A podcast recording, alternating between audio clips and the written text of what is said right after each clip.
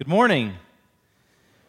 Uh, my name is Jeff, one of the pastors here. Uh, as you're turning to uh, Romans 1, verses uh, 24 through 32, I want to uh, have you do a bit of imagining. Imagine that you are a census taker uh, or some other sort of representative, and you have to come up with some way to divide all people, some sort of population set, into two different groups. And you have options about how you're going to do that. They don't have to be equally divided you just have to uh, find a way to fit uh, everybody into uh, two different uh, population sets. So you could do men and women, you could do Republicans and Democrats, you could do Jews and Gentiles, you could do uh, righties versus southpaws, kind of whatever it is that you want to do, you have an opportunity to do. If I was doing this exercise, here's how I would do it. I would, on one hand, put those who like Luby's cafeteria on the other hand, I would put those who uh, don't like, uh, maybe even despise or hate Luby's cafeteria. And uh, I think pretty much the population would, uh, would split somewhere down the middle, not necessarily an equal number in each category. Now, don't think that there is a third category that I haven't mentioned. Uh, that is uh, those who just have never been to Luby's. Really, I just consider that a subset of those who hate Luby's. As, uh, uh, exemplified by a conversation I had recently with uh, Zach and Katie. Uh, and so Casey and I went out to dinner with uh, Zach and Katie, and I was telling them about this illustration that I was going to use. And uh, Katie said, I've never been to Luby's.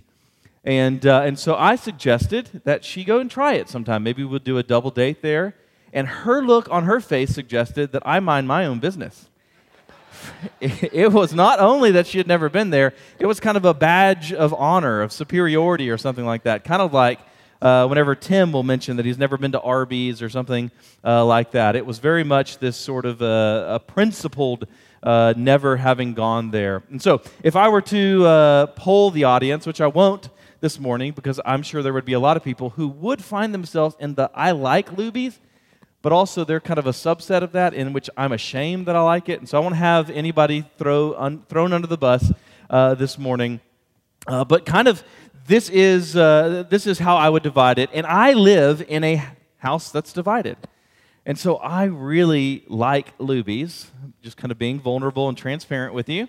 Uh, and, uh, and my wife uh, does, don't judge me. That's not something you can judge. Uh, my wife does not uh, enjoy Luby's. For me, Luby's reminds me of my childhood, and uh, and so so many of the places that I enjoy are just nostalgic for me, and uh, and so for me that was where we would often meet uh, my grandparents, and we would meet them for lunch. We would have lunch with them, and so it was an opportunity just to see my grandparents who I loved, and so nostalgia kind of outweighs some of the maybe qualitative deficiencies of, uh, of Luby's. Whereas Casey, my wife, has different nostalgic uh, memories. And so she was actually there as a kid, and someone had a near death experience and had to be carried out on a stretcher into an ambulance. And so that's kind of her nostalgia. So that's left kind of a, a bad memory, a bad taste in her mouth, uh, if you will. So I live in this house divided, but uh, Casey is a good wife. And so, over the past uh, four and a half years that we've been married, she's agreed to go with me to Luby's a, a couple of times. We've probably been uh, maybe three times or so uh, over the years. But one time, a few years ago, a couple of years ago, uh, she actually surprised me. So she was very sweet, uh, sacrificed her own preferences, and she went and she got Luby's from a drive through, which is an invention I, that Luby's, when I was a kid, did not have. And so she went and got, uh, got Luby's. By the way, this is the most times that I've ever heard Luby's said in a sermon. I heard it every week as a kid. Uh, there'd be a joke by the pastor about beating the Methodists to Luby's, but I've never actually heard it in the actual sermon. Hopefully, this will eventually tie into our text, but uh, we'll see. So uh, Casey goes and gets me uh, this as a surprise. She's very sweet, and, uh, and I begin to eat it, and I'm very excited until I realize something is off with the fried fish. Like, really really off with the fried fish. Like, so bad that even after I'd brushed my teeth and done mouthwash and all that, I could still taste something there that should not have been there. Literally, the very next day at the office, uh, at the church, I, uh, I go into the office and uh, I remember the taste and I start dry heaving. Literally, they're in my office. I tell a lot of stories about dry heaving, I think. Um, but, uh, but yeah, this is the thing. Literally, as I'm preparing this sermon, I'm thinking about this uh, experience. I start remembering this, and uh, it, I can almost taste it uh, again. And so it was so bad. If I was a cynic, I would think maybe Casey poisoned me in order to never have to eat uh, Luby's again. But I don't have any proof of that. But if I die with like a LuAnn platter in front of me, you know, you know what really happened. And uh, and so, uh, so anyway, uh, this is kind of my last experience at Luby's. I have not been back since because uh, I was nearly poisoned by the experience. I think we all, uh, if we look back upon it, have these things that uh, we thought we loved, that we thought we wanted, these desires, these delights uh, that uh, whenever we finally got them, we chased after them, when we finally got them, uh, we found that they destroyed us, they hurt us, they poisoned us. And that's what our text is about this morning.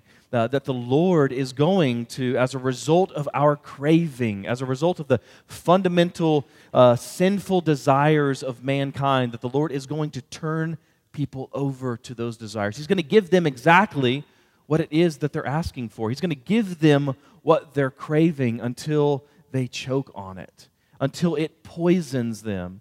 And the particular poisoning that we're going to see in our text today deals with the God of this age. There are all kinds of different gods of this age that you could look at individuality, uh, consumerism, whatever it might be, but there is probably no God that reigns over this fallen world culture like sexuality. And that's what our text is going to deal with today. Our culture worships Aphrodite. And so we're going to need grace if we're going to not only hear his word, but embrace it this morning. So I want to spend a little bit of time uh, in prayer before we dive into the text. Let me first ask you just to pray for yourself. That the Lord would give you eyes to see and ears to hear and a heart that is undivided and undistracted that He would do the same for those that are around you, whether you know them or not your husband or wife, or children, or parents, or friends, or neighbors, or strangers. The Lord would give us, as Parkway, a collective ability to hear His word this morning, to not be unduly offended by it, to be broken in light of it, and then to experience faith and repentance and all those good gifts. And then lastly, would you pray for me? That the Lord would give me boldness and confidence and joy as we consider uh, these weighty matters. So, Father, we do ask that you would incline our hearts to your testimonies, that you would open our eyes that we might behold wonderful things in your word, that you might unite our hearts to fear your name and satisfy us this morning with your steadfast love. We pray these things even as we sung just a moment ago, because you are good and you do good, and all of your desires and all of your uh, hopes and, uh, and plans for us are motivated by deep love and compassion and grace for your people. And so we pray in your Son's name. Amen. We'll begin in Romans 1, verse 24. We'll look at uh, 24 through 25 together. Paul writes, Therefore, God gave them up in the lusts of their hearts to impurity, to the dishonoring of their bodies among themselves, because they exchanged the truth about God for a lie, and worshiped and served the creature rather than the Creator, who is blessed forever. Amen. So, I want to begin with this, uh, this word, therefore. As we talked about last week, one of the interesting things about this section in Romans, really, uh, you could look at the entire letter of Romans, it's, it's densely packed. Each argument is interwoven with the other, such that you can't just remove one little thread of the argument. They all kind of are tied in and dependent upon each other. So, what we're talking about today is really just a culmination and continuation of what we talked about last week. Uh, and so, you can't divorce the two passages. So, what I want to do is I want to go back and just read through uh, what we talked about last week and quickly summarize that uh, and then catch us up to this week. So, last week we considered verses 18 through 23, in which Paul writes, For the wrath of God is revealed from heaven against all ungodliness and unrighteousness of men, who by their unrighteousness suppress the truth. For what can be known about God is plain to them because God has shown it to them. For his invisible attributes, namely his eternal power and divine nature, have been clearly perceived ever since the creation of the world and the things that have been made, so they are without excuse. For although they knew God, they did not honor him as God or give thanks to him, but they became futile in their thinking, and their foolish hearts were darkened. Claiming to be wise, they became fools and exchanged the glory of the immortal God for images resembling mortal man and birds and animals and creeping things. And so last week we saw that God's wrath is his active and settled response toward all that is evil. And so as a result of that, what we think of wrath really reveals what we think of sin. If we think that the punishment doesn't fit the crime, then we haven't understood the heinousness and horror of sin. That sin is something which is deserving of God's wrath. And if we want to deny God's wrath, not only have we misunderstood sin, but we've also misunderstood God's love because God's love demands his wrath. Because you are always wrathful when something that you love is defaced or distorted or oppressed or beaten down. And then we also saw that at the root of all sin is a rejection of the truth of God's godness and his goodness. To the fundamental sin, the fundamental sin of all humanity is a rejection of the fundamental truth that God is worthy of all of our affection and all of our attention. But the text says that we trade our Creator and treasure creation instead. We trade the substance of joy for the photograph of a portrait of a shadow, these light, trivial things and then we talked about last week, as a result of this, we become more and more and more like what we worship. We worship these idols, and these idols are blind and deaf, and so we begin to take on characteristics of spiritual blindness and deafness. We become like what we worship. And that was last week. This week, what we want to do is continue on with this theme of the wrath of God being revealed and move away from the what and the why of his wrath being revealed into the how. How is it that God's wrath is going to be revealed in response to this tragic exchange? And so I want to begin by pointing out there is this pattern that's woven throughout our entire text. We kind of began to see it uh, brought to light uh, last week in our sermon. And then this week, we're going to see the culmination and consummation of this pattern. And this pattern is going to consist of three exchanges and three divine responses in three steps.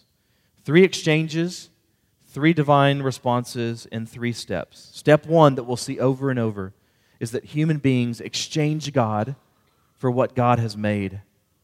We prefer the creature or creation to the Creator. Step two, as a result of that, as a consequence of that, God hands us over to what we prefer. So, step one, we prefer creation to the Creator. Step two, God hands us over to our preferences. And step three, we act out externally and even sexually a dramatization of this internal spiritual condition of fallen humanity namely this horrendous exchange of creator for creation. So we'll see it uh, a number of times. I'm going to put a few of these up on the board. Uh, exchange 1, verse 23 claiming to be wise, they became fools and exchanged the glory of the immortal God for images resembling mortal man and birds and animals and creeping things. And then you can see God's response in verse 24. Therefore, God gave them up in the lusts of their hearts to impurity. Exchange 2, verse 25, because they exchanged the truth about God for a lie and worshiped and served the creature rather than the Creator. And then you see God's response in verse 26 For this reason, God gave them up to dishonorable passions. Exchange 3, verse 26. For their women exchanged natural relations for those that are contrary to nature. God's response in verse 28 since they did not see fit to acknowledge God, God gave them up to a debased mind to do what ought not to be done. And so we see this threefold pattern that we exchange God, and so God gives us up or over to our desires. Now, if you are familiar with the Old Testament, you might be familiar with this pattern actually occurring a number of times within the context of the Old Testament. This is not just uh, merely a Gentile problem. Uh, we've talked uh, before last week about how this text in Romans 1 is more geared towards Gentiles uh, with chapter 2 more geared toward uh, Israel. This is not just a Gentile problem, this is a mankind problem. This is a universal problem. So we see this same uh, language of exchanging and desiring, and God handing people over to desires, even within the history of Israel. In Numbers 11, Israel has been delivered from uh, Egypt, they've been delivered from slavery. And, uh, and this is one of those examples over and over and over again where they grumble, where they mumble, where they moan, where they complain against the Lord. And so in verses 4 through 6, now the rabble that is among them had a strong craving. Relate that word craving to the uh, idea of desire that we've seen in Romans 1. And the, uh, the, the rabble that was among them had a strong craving, and the people of Israel also wept again and said, Oh, that we had meat to eat we remember the fish we ate in Egypt that cost nothing the cucumbers, the melons, the leeks, the onions, and the garlic, but now our strength is dried up, and there is nothing at all but this manna to look at. So God responds, and he says to Moses in verses 18 through 20, And say to the people, Consecrate yourselves for tomorrow, and you shall eat meat. For you have wept in the hearing of the Lord, who will give us meat to eat? For it was better for us in Egypt. Think about that. They're saying, It's better for us in Egypt. Therefore, the Lord will give you meat, and you shall eat. You shall not eat just one day, or two days, or five days, or ten days, or twenty days, but a whole month, until it comes out of your nostrils and becomes loathsome to you, because you have rejected the Lord who is among you and have wept before him, saying, Why did we come out of Egypt? So think about what's going on here. Israel forgets all that it does have. It has freedom from slavery. It has fellowship with the one true God. It has uh, bountiful food in the form of manna, and yet it focuses on what it doesn't have cucumbers and melons. Not even like really great food like tacos and lasagna or something, but cucumbers and melons, which I think are like two of the worst fruits. If I get a fruit cup and it's full of melons, send that thing back. If there's any cucumbers, I'll send that thing back. But Israel wants more. They want more than manna. They want more than freedom from slavery. They want more than fellowship with this infinite, inexhaustible fount of goodness and grace and promises of land and blessing and offspring and all of these things, on and on and on you can go. And they crave, and their craving is never satisfied. And so God gives them what they ask for until they choke on it. And that's what Paul is saying that every human heart does. This isn't just an Israel problem. This, this isn't just a first century Gentile problem. That every single one of us, we saw it last week, we trade the fountain of living water for a trough, for a feeding pool, for a latrine full of stagnant, putrid muck and mire. And since we delight in the filth, God fills our cup with even more and we drink thirstily even as our bodies are poisoned by it. That's what's happening in these verses here in Romans 1 that mankind craves, mankind desires, mankind lusts, and God turns us over. And then we act out physically this dramatization of this spiritual exchange of God's glory for scraps. Let's look at verses 26 through 27. For this reason, God gave them up to dishonorable passions. For their women exchanged natural relations for those that are contrary to nature, and the men likewise gave up natural relations with women and were consumed with passion for one another, men committing shameless acts with men and receiving in themselves the due penalty for their uh, error. So, before we get into this passage, because it deals with such a controversial issue that is homosexuality, I want to give just a few opening clarification or, or pastoral words uh, and, and, the first one being if you are someone in this room that struggles with de- these desires, or you have a loved one that struggles with these desires, let me encourage you and remind you that there is hope to be found. This passage in particular that we're looking at in Romans 1 is about condemnation because the entire passage is about condemnation. But we don't read this passage divorced from the rest of the book, which leads us to the hope of the gospel. So don't read this in isolation from the rest of the letter. And also, don't forget that the entire point that Paul is making here is at the root. All of our desires are rooted in this fundamental rejection of God. Whether those are homosexual desires or heterosexual desires or non sexual desires, whatever it might be, they're all the same, uh, they're all related to the exact same underlying sickness or disease, which is a heart that treasures God's things rather than God Himself. Second, I want to say that the historic church has had no uh, ambivalence uh, or seen no ambiguity in the biblical text as it relates to homosexuality.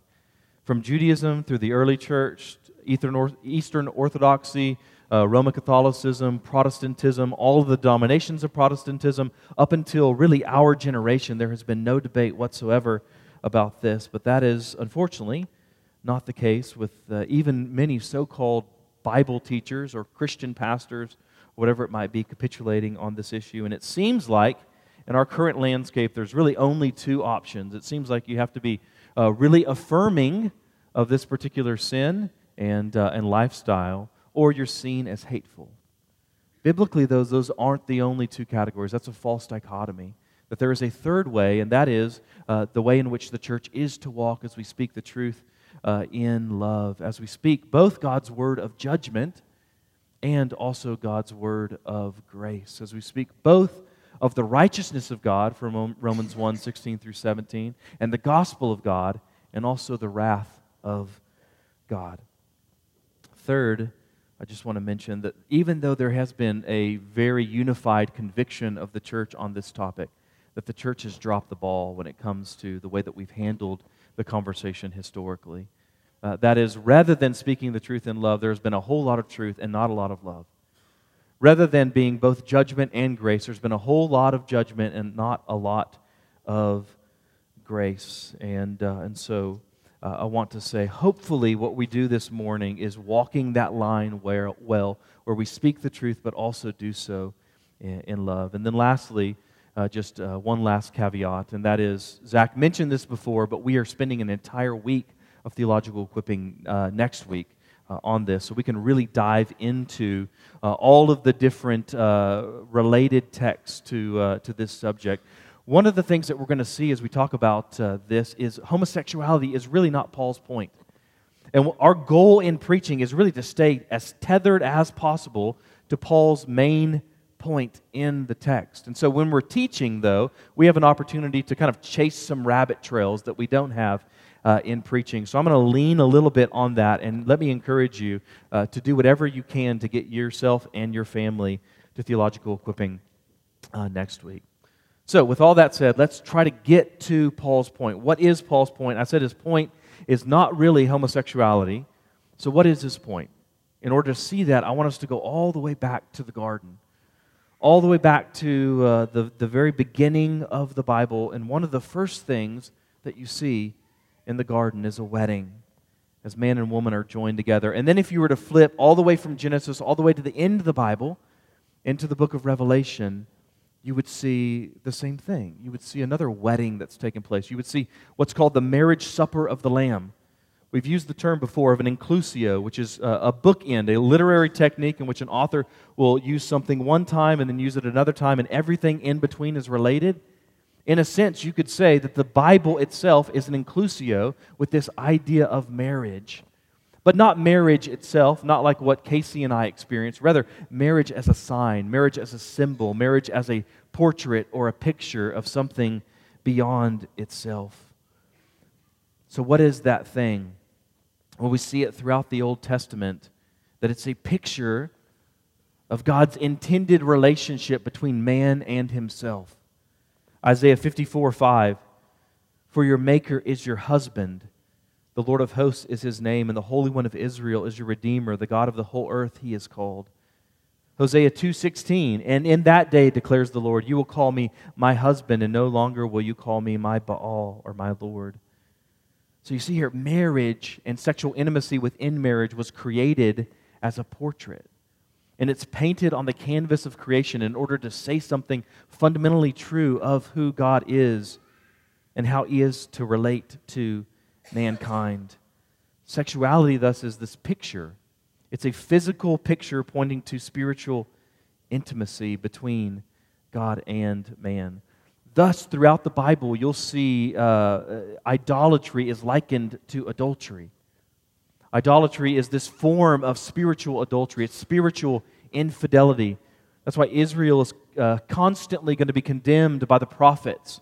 Uh, and the language is going to say, because they played the harlot or played the whore, depending on your translation. We were created to delight in God as husband was created to delight in his wife. And yet, we have run to other lovers. That's the biblical storyline that comes up over and over and over. And this, this picture of marriage is going to be fundamentally essential for us if we're going to understand why Paul mentions homosexuality here.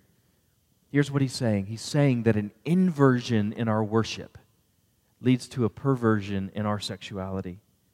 We saw the inversion last week. We talked about it quite a bit.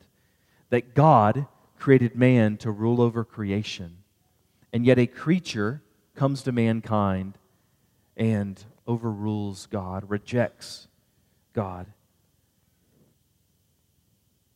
Man rejects God and wants to worship cre- creation, as we saw last week, even creeping things, herpeton in the Greek, reptiles, even serpents in a garden.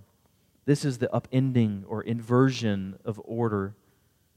And this inverted worship leads to perverted sexuality, since sexuality is intended as a picture of worship. That's going to be Paul's point. So before we really single out, why does Paul talk about homosexuality in particular? I want to look at what he says about it. So if you're not sure, if you're just uh, maybe you're new to the, the faith, maybe you've never really studied this, uh, you're, you're, you're just kind of uh, kind of putting your finger out and kind of testing the breeze, reading blogs and that kind of stuff, you're not really sure what the Bible really says about homosexuality, consider what Paul writes here. He calls homosexual desire dishonorable passions in this passage. Just in this passage, he says that it's against nature.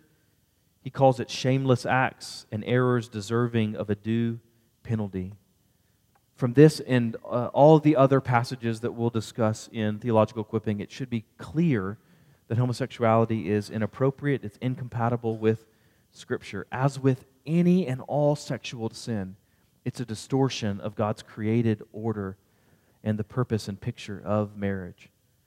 Now, there's all kinds of objections that someone might bring to that. If someone doesn't think that the Bible uh, is going to condemn homosexual uh, behavior, uh, there's all kinds of objections. We'll deal with some of those objections in theological equipping next week. We'll actually deal with quite a few of them, but I want to deal with two of them in particular uh, this morning because this text is going to really deal uh, with those two. So, the, one of the first objections is that, well, really, when Paul is critiquing homosexuality here, he's not critiquing homosexuality in general, he's critiquing a particular form, a particular type of homosexuality.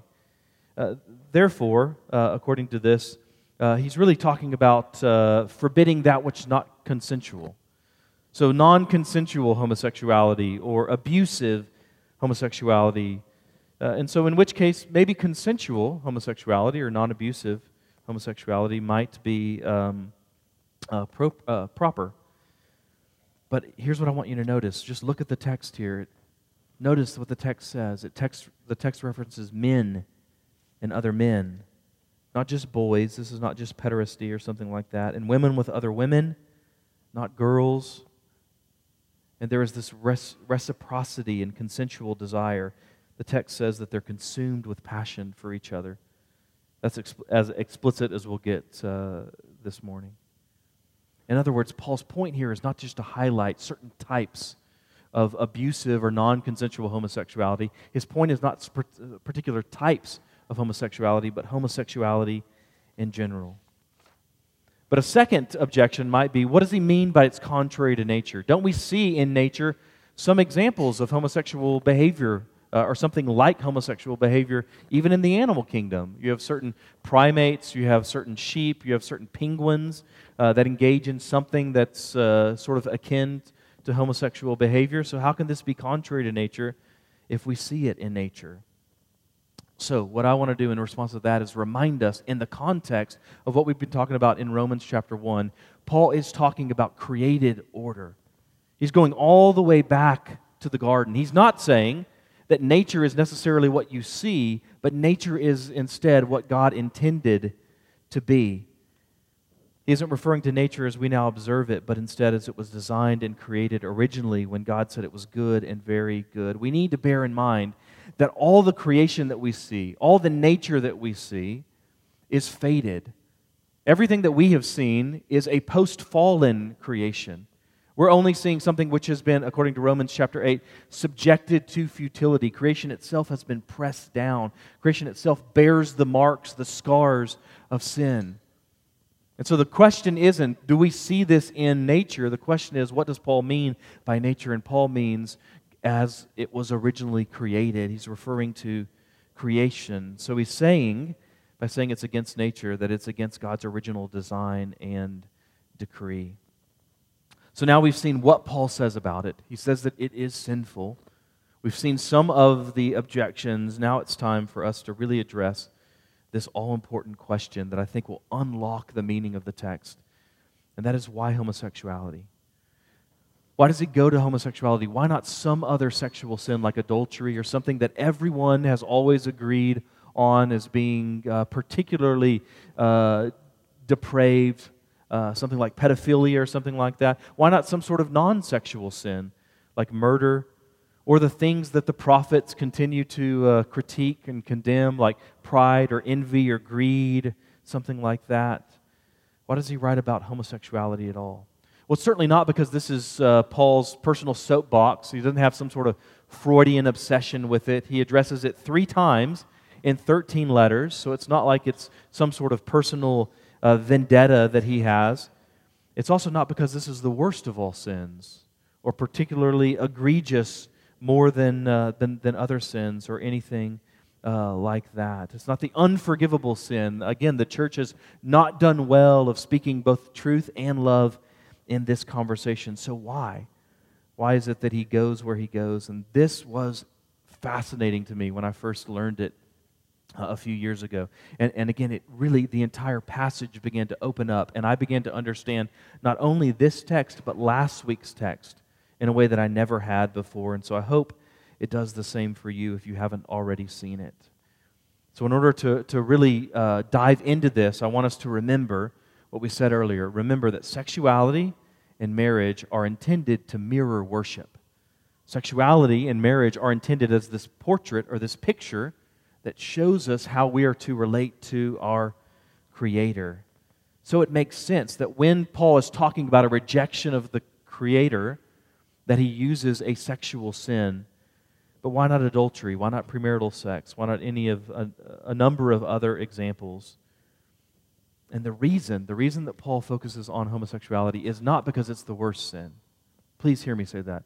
It's not because it's the worst sin. It's not even because it's the worst sexual sin.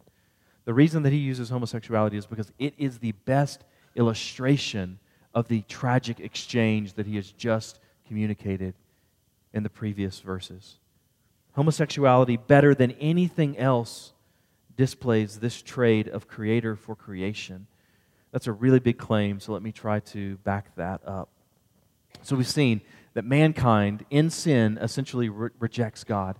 That's what all sin begins with a rejection of God. A creature is worshiping another creature or creation rather than the Creator. And again, this is essential for us to grasp because homosexuality is going to mirror this exchange in a u- unique way that other sins do not as clearly portray. I think we would all say that God and man are both alike and unalike, right? There are certain ways in which we are like God. Uh, mankind was said to be created in the image of God, and yet also there are a number of ways that we are fundamentally unlike God. Uh, and so He is the creator, we are created. Uh, he is omniscient, we are limited. He is omnipresent, uh, he is omnipotent. Uh, he is uh, immortal and eternal. All of these sorts of th- ways that we are unlike him. So we're like him in certain ways, and we're unlike him in other ways. All right? The same thing is true of men and women. We are like each other in a number of ways, right? We both share in a common humanity. We're also unlike in a number of ways. You probably don't need a lot of examples. I try to think of a really funny example, but uh, some people defy all stereotypes, like Tim. So, just, just always fun to throw him under the bus. So, God and man like each other and unlike each other. Man and woman like each other and unlike each other. That is going to be essential for us to grasp if we're going to understand what's going on here. In idolatry, in inverted or distorted worship, this is what the creature says. This is what you and I say. We say, Forget that which is unlike me, that is God. I'll take something which is just like me, another created being. I, a creator, I'm sorry, I, a creature, reject my creator in order to have another creation. I reject that which is unlike me I want instead to be united to something which is like me. So, can you hear the hints of homosexuality in that? In homosexuality, a man, for instance, says, Forget that which is unlike me. A woman, I want to be united to that which is just like me, another man. That's why homosexuality in particular is going to mirror this exchange that we've been talking about. See, in all sexual sin, we see little perversions of the gospel if marriage is intended to paint a picture of the gospel, as we talked about last, uh, last year in Ephesians 5, and as Zach mentioned uh, in theological equipping last week, then any distortion of the image of marriage is a distortion of the meaning of marriage. Adultery suggests that we can worship God and something else. Polygamy suggests that we can have more than one God. Pornography suggests that we can have the benefits of relationship with God without actually having a relationship with God. On and on we could go, but homosexuality in particular best portrays this tragic exchange in which a creature rejects its creator to worship something else in creation. It's a confusion of categories. Like fits together with unlike, kind of like magnetic poles. Creatures are to worship creator, and men are to be united to women. That's Paul's point here. His point isn't homosexuality itself. His point is homosexuality as an example, as an illustration, as a picture. His point here is the same point that he's made uh, in the previous week. His point is not to attack any particular symptom of sin, but instead to continue to critique the root sickness which is pictured by idolatry. The root sickness is not homosexuality. The root sickness is that we have distorted and inverted worship, which leads to distorted desires and perverted sexuality and that distorted sexuality is itself part of God's punishment on mankind. That's an important thing to grasp from this text. It's not just that God judges those who are sexually perverse, it's that sexual perversion itself is a form of God's judgment. That's what it says there. This becomes this vicious cycle of sin. Paul writes that they receive back the due penalty for their error the divinely ordered punishment for sin is to be handed over. We see that over and over. To be handed over to the power of that sin, to be left to its consequences. And then let's see where he goes in verses 28 through 32 as he moves on from homosexuality as an example into a number uh, of other examples. Verse 28 And since they did not see fit to acknowledge God, God gave them up to a debased mind to do what ought not to be done. They were filled with all manner of unrighteousness, evil, covetousness, malice. They are full of envy, murder, strife, deceit, maliciousness. They are gossips, slanderers, haters of God, insolent, haughty, boastful, inventors of evil, disobedient to parents, foolish, faithless, heartless, ruthless. Though they know God's righteous decree that those who practice such things deserve to die, they not only do them, but give approval to those who practice them. So, once again, Paul stresses that the root of all sin, the root of all of this ruin that mankind experiences is the rejection of God. They do not see fit to acknowledge God. He says the same thing over and over and over again to show just how pervasive man's depravity really is. And the pattern plays out again. Man ignores God, so God unleashes mankind and tells them to chase after the sin that they love until they choke on it. As a result, their minds become unfit, debased, worthless, disqualified. Their bodies, their hearts, their minds, their wills, all of these things are mired in the tragic effects of the tragic exchange of sin. And then Paul goes from there to list out this, what's often called a catalog of sin or a catalog of vices, which are just uh, 21 different expressions of sin. So he's given one example in homosexuality. Now he goes to 21 other examples of how this one fundamental sin has branched off in all of these uh, directions of sin. And so we won't uh, have an opportunity to go through every single word here. So I just want to give a few hints for understanding it. Most of these are self evident. Most of these sins are self evident. So I just want to instead give us a way of thinking about a, the list as a whole. Uh, and so, first uh, thing to recognize is this, not, this is not intended to be exhaustive or comprehensive. He's not intending to give you every single illustration uh, of sin. There could be hundreds upon hundreds of other uh, examples that he might uh, give us. Instead, these are just a handful of ways that sin plays out in the human heart. That's the first thing to notice. He gives 21. He could have taken those 21 away and given 21 others, and taken those away and given 21 others. The second thing to recognize is that these types of uh, lists were really common, even within uh, extra biblical literature, going all the way back to uh, Plato, the philosopher, not the sculpting clay. And, uh, and so he was the, the, first to kind of invent this, uh, this idea of the catalog of vices uh, one of my favorite examples is from Philo, which was a, a Jewish scholar around the first century. And he had a list of over 140 of these vices that are listed. And so imagine if we had to preach through that. We'd be like still reading the list at this point, missed the Super Bowl tonight. and so the third thing, so we have uh, first, it's not intended to be exhaustive or comprehensive. The second thing, this was really common in extra biblical literature. If you're living uh, in, the, uh, in the Roman Empire in the first century, you are familiar with this category, this, this style of writing. The third thing to recognize is that these lists are really common not only in extra biblical literature, but in biblical literature itself. They're common within, uh, within Scripture. Jesus uses these where he talks about out of the heart come, and then he lists a number of different things. One of the most famous examples of these, which is not only a catalog of vice, but also a catalog of virtue, is Galatians chapter 5, which deals with both the works of the flesh and the fruit of the Spirit. Again, probably those aren't intended to be comprehensive or exhaustive. In other words, uh, since these were common in biblical and extra biblical literature, first century readers would have been really familiar with such lists. And they wouldn't have uh, felt the need to overanalyze every single word which is what some commentaries try to do. They want to, to, to, parse out why did he mention this word and not this word and this word and not this word? That's not the way that we're intended to read this. If I write a letter to Casey and I say, I love you, I treasure you, I adore you, I don't expect her to spend all of this time getting out a dictionary or a thesaurus and looking up what's the differences between adore and love and treasure and cherish. Instead, I'm hoping that by using all of these uh, synonymous terms, that overlap, I'm hoping that the collective weight of it hits us.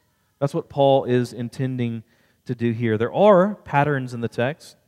The first four words all end in the same two letters in Greek. Some of the words are alliterative, they start with the same uh, first letter. Some of them rhyme. Uh, but in general, that's not Paul's main point. Paul's point is simply this that the consequence of sin is more sin. The consequence of this one fundamental sin, which is the rejection the trading of uh, creator for creation, the consequence of that is more sin. That it's going to branch out in all of these different ways. That these uh, sins are all just symptoms of the same underlying disease. When the heart trades the creator for creation, this is some of the chaos that results from this. You might think of this kind of as a, like a WebMD article listing various symptoms of some sort of disease. It might not mention every symptom of the disease, and not every person that's suffering from the sickness gets every single symptom. A few weeks back, I, I talked uh, about uh, getting the flu, and, uh, and so it was miserable, laid in bed like 46 out of 48 hours, something like that. I hate laying in bed all day. It was absolutely miserable. I hate feeling bad all day. Uh, but just as I started to get better, then Casey caught it. And I hate whenever my wife gets sick. And then Larkin caught it and uh, and that's even worse, right? And so my little baby uh, is sick. But what's interesting is though Kay, uh, Lark, Larkin and I both had a 103 temperature, Casey never got a temperature. She had the same sickness as we did, and yet she was missing one of these really fundamental symptoms of the sickness. And so Paul's point is not that all people manifest their sin in all of these ways. You probably couldn't ever pull somebody up here. I was going to make a joke about how Zach actually exemplifies all of these, but uh, that's not true, obviously. You probably couldn't find anybody who exemplifies sin in every one of these ways. But again, that's not his point. His point is these are just characteristics, these are examples of how sin affects the human heart, and it branches off in different directions in different people. His point is that there is no sniffle or no sneeze of sin that is not tied to the underlying root sickness of having hearts and minds that treasure something other than God Himself. That's the point. Now look at verse 32, the last uh, verse that's up there. It's interesting because Paul says that they know God's righteous decree. Think about that in light of the fact that we're talking about Gentiles, Gentiles who don't have the Mosaic law. But Paul is saying somehow they know. In other words, not only is it true what we talked about last week, that there is a, a sense of there's a shadow of God's existence in creation, but there's also some sort of shadow in our conscience that man suppresses not only the knowledge of God in general, but even this knowledge of God that consists to some degree of morality he suppresses both creation and his conscience, which is interesting in, in light of the way that Paul argues here. Skeptics might say, Show me proof that God exists. And last week we saw that Paul basically says, Look around. There's all the proof that you ever need. There's mountains and waterfalls and trees and valleys and hills and dogs and cats prove the existence of the devil and all those kinds of things. Just as there's a shadow of God's existence in creation, there's an innate sense in which some level of sin is clearly known and understood. Now, Paul doesn't say how. He doesn't say how they know or how much they know, just as uh, that there is some sort of uh, a sense in which they do. There is some sort of baseline morality that is rejected. So, Cain, whenever he kills Abel, he couldn't say, I didn't know. I didn't know I wasn't supposed to do that. Just because thou shalt not kill hadn't yet been given to Israel. And for Paul, the fact that some might object, object and they say, I don't have this innate sense of right and wrong. This feels right to me. That's no excuse. For Paul, that's just further evidence that you have suppressed the truth, that you have rejected God's revelation.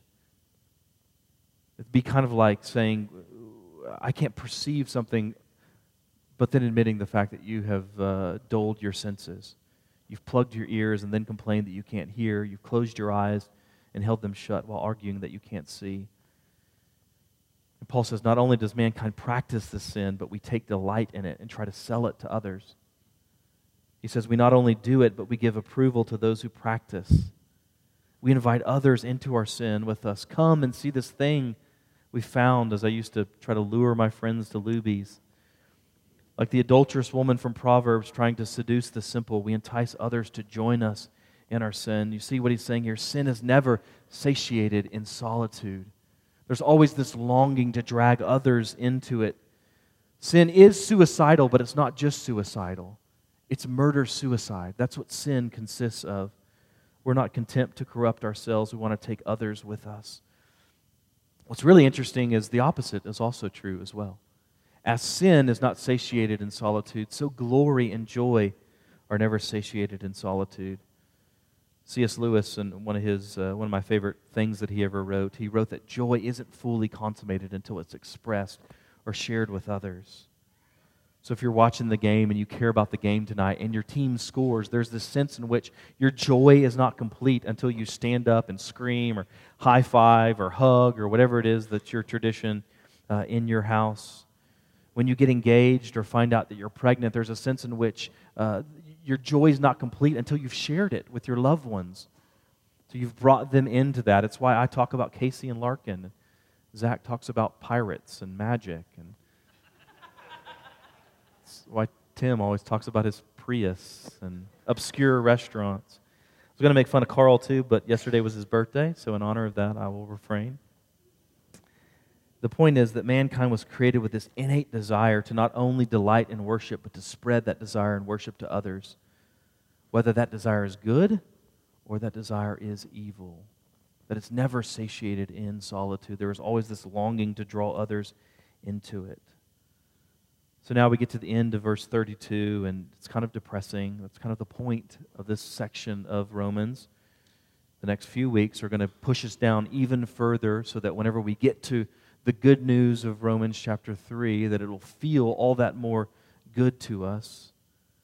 If God's wrath isn't bad news, then the gospel isn't very good news. So the bad news kind of just keeps getting worse and worse and worse as we unravel our depravity, uh, depravity and show how prevalent it is. And there's a way that we can read this. We read this passage today, and we think, okay, the response is just to do the opposite. Right? The Bible says that being disobedient to parents is sin, so I'll just obey my parents. The Bible says that murder is bad, so I won't kill anyone. Deceit is bad, so I won't lie, then I won't be guilty. But that's obviously not the proper response because this isn't merely something that you will do, it's something that you have done. It's something that is bound up into your very heart. Besides, even if you were to do that, even if you could somehow no longer do any of these examples of sin, you're only dealing with the symptoms and not the root sickness. It's Kind of like taking Tylenol just to mask the headache and never dealing with the tumor that lies underneath. That the fundamental problem of the universe is that mankind takes things into our own hands and fashions our own idols. How is it a solution to take our own salvation or our own sanctification into our own hands?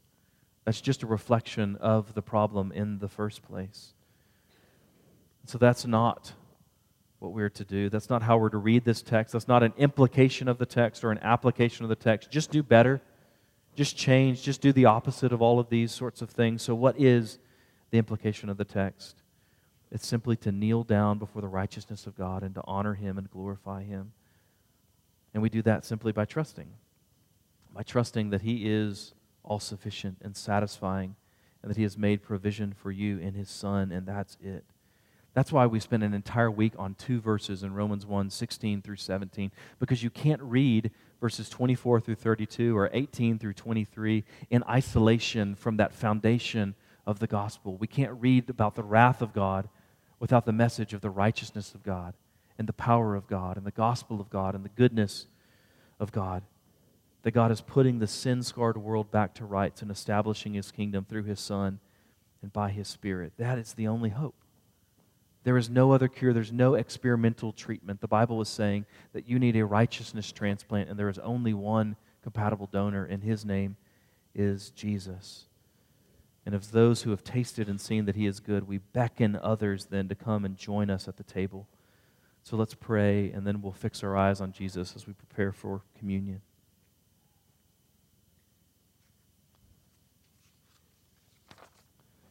Father, I thank you for your word this morning, a, a, word that is difficult, a word that presses upon us, a word that presses upon one of the idols of this age in human individuality and expression and sexuality.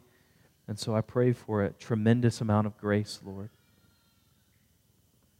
That your word would water our hearts and cause us to experience the grace of faith and repentance, that we would know that you are all satisfying and sufficient and where you have commanded, you equip and empower your people to walk in faithful faith and repentance. Lord, we're grateful. We're grateful that you're good and you do, do good, that you're a good father who gives good gifts to your children, and we celebrate the greatest gift in your Son as we partake of his bread, uh, of his body and blood. So we pray these things in his name. Amen.